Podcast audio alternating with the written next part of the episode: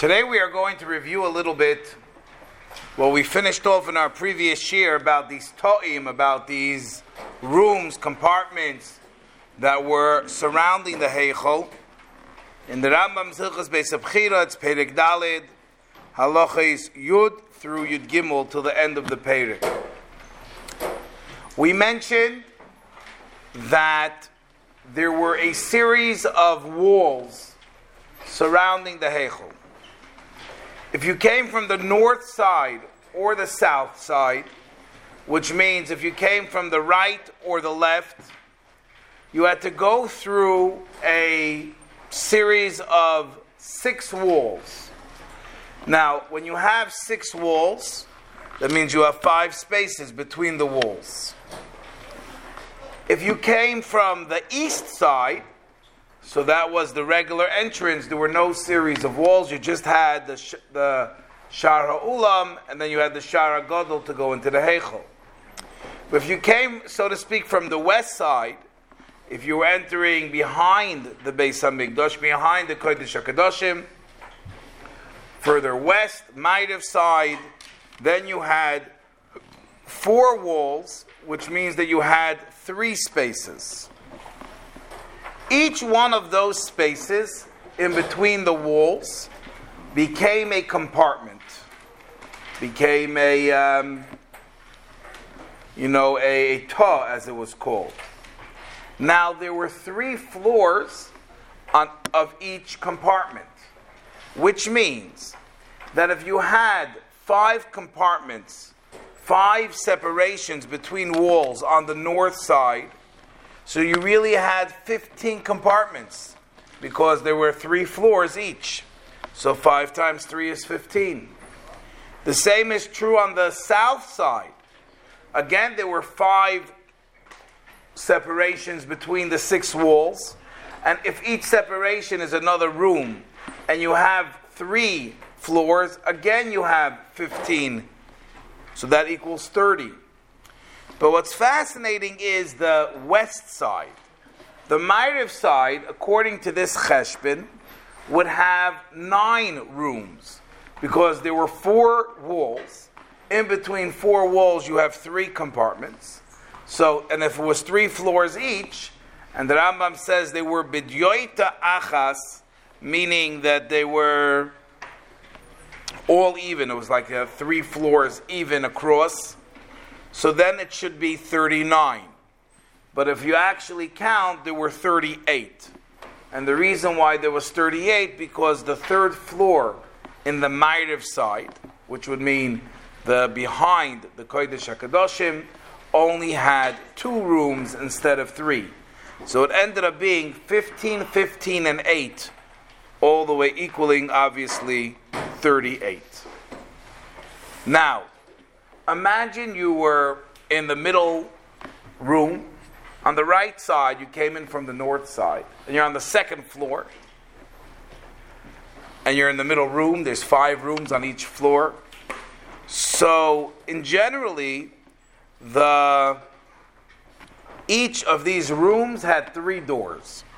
You can go to your right, you can go to your left, and you can go up to the floor on top of you. There was one room which actually had five doors. Now you have to understand a little bit what where I'm going to say. I'm going to show you and explain it to you what was going on. We mentioned that there were two floors to the Beis Hamikdash. Remember that when went up hundred amas. What was it doing hundred amas? If the ulam was really only 40 amas high, like what happened? That there were two floors. There was a second structure of 40 amas that was the second floor. Now, what if you had to get up there? How did it work? So there was actually a interesting ramp system. Now this ramp was called a Masila. That's the name of this ramp. And it started in the northeastern side. The northeastern side is to your right if you're coming into the Beis Hamikdash and you're, you're facing it. That's your right side closest to you. The ramp went like a U shape according to the Rambam at least. The ramp went from the Mesila went from the right side all across the Tzafin side, the right side of the Beis Hamikdash. Then it made a left and headed south behind the Kodesh HaKadoshim, the whole Ma'ariv side, and then it came back east. So it literally went like a U, completely around the Heichel. By the time you finished going on this ramp, you were on the third floor, pretty much equivalent to almost the roof of the entering the second floor. Now, in order to actually enter the second floor, you had to climb another ladder. The Rambam calls this ladder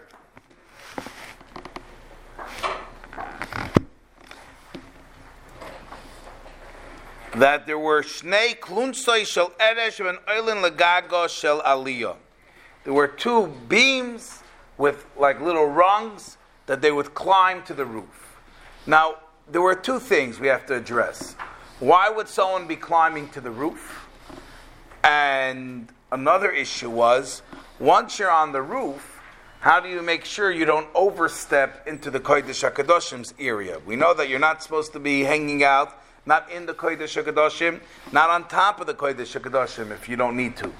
So, how would they do that? So, interesting, even on the second floor, even in this aliyah, even this higher space, there were Rashi Pispisim, which that means that there were little markers. Let's say, uh, you know, sometimes you go and there's like markers, don't go here. There's, so there was like a mechitza marking very clear, even on the second floor, that you're about to trespass into the Kodesh HaKadoshim, don't go there. So whatever you had to do on the Kodesh side was okay, but do not cross to the Kodesh HaKadoshim part unless you need to. What would be a case where a Kohen would need to go across? That would be a case, for example, if they had to fix something in the Kodesh HaKadoshim. Now, we're not going to send a Kohen through the Paroiches into the Kodesh HaKadoshim. That's only for the Kohen Gadol Pam Achas Bashana, and the Amir Tashem, for every Yid, when Mashiach comes, we'll be able to have a Shaykhis to the Kodesh HaKadoshim. But regularly, we do not send people into the Kodesh HaKadoshim. At the same time, what if something had to be fixed? Now, not just if. In general, before Pesach of every single year, there was a thorough Pesach cleaning of the Beis Hamikdash. And they would, you know, they would make sure that everything in the Kodesh, Kodesh Kadoshim is beautiful and, you know, the wear and tear and just the time has a way of taking away the beauty of something. You can see beautiful structures and come back in a year and you wonder how it's going to look. So, what would they do? So, on top of the Kodesh HaKadoshim, there was this hole, and they had a special, almost like a chicken coop, this box that was waiting on the second floor. And the Kohen, I imagine there were more than one because someone had to go in and someone had to pick them up. So there was a like a big chain where this one kohen that would be fixing the whatever had to be fixed would be in this box.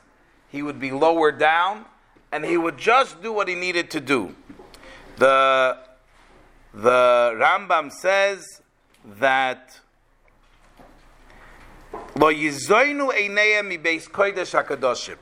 they should not just look around and say, "Oh, it's beautiful." That's not your job. You're here to fix Kuknish. I know I heard this story from my wife's grandfather, Reb Shalom Mendel Simpson, al Shalom. In the early years of the Rebbe's Nasias, he actually worked in the Rebbe's room because the Rebbe did not want his letters to leave his room. So he had a desk for him in the Rebbe's room. Now it's very difficult to be typing the Rebbe's letters in the Rebbe's room when the Rebbe is right next to you. And it's inevitable that your eyes drift and you're like, what's the Rebbe doing now? And he sees the way the Rebbe is speeding through letters, and he was like sitting there amazed how quickly the Rebbe reads letters, answers letters, and then the Rebbe gave him a look and told him, "Kuknish v'medarfnisht." Basically, you go back to your work, keep your eyes off my desk. The point is that there's a concept of lo yizoinu eineim, that you know you have to do your avoid in the kodesh kodashim. That's perfectly fine, but uh, don't wander. Not begashmias, not uh, your eyes shouldn't wander where it shouldn't go to. Now, being that you had this contraption that would come down and up, so and you had this ramp, so it comes out. This is the point I wanted to bring out was that there was one room which you had to be able to enter this ramp, and this room was the northeastern ta, the northeastern room of these 38 rooms actually had five doors. It actually opened up into five distinct places. You were either able to go to the right, you were able to go up to the second floor, one to the Mesiba, to this ramp, so that was another entrance, another to the Heichel, it was directly next to the Heichel, so you could enter the Heichel, and there was also a room that had the pishpash, where this small little gateway, which was near the Shar Hagadol, near the entrance of the Heichel, opened up to, and then you would go into the right, into this Ta, where then you would enter the Heichel. So this was one unique room that instead of having all just three doors, it actually had five doors. So this is a general overview of the Heichel. In Mirta Hashem, we're going to be starting in our next year, Perek Hamishi, and in Perek Hamishi speaks Be'ikr about the Har Habayis.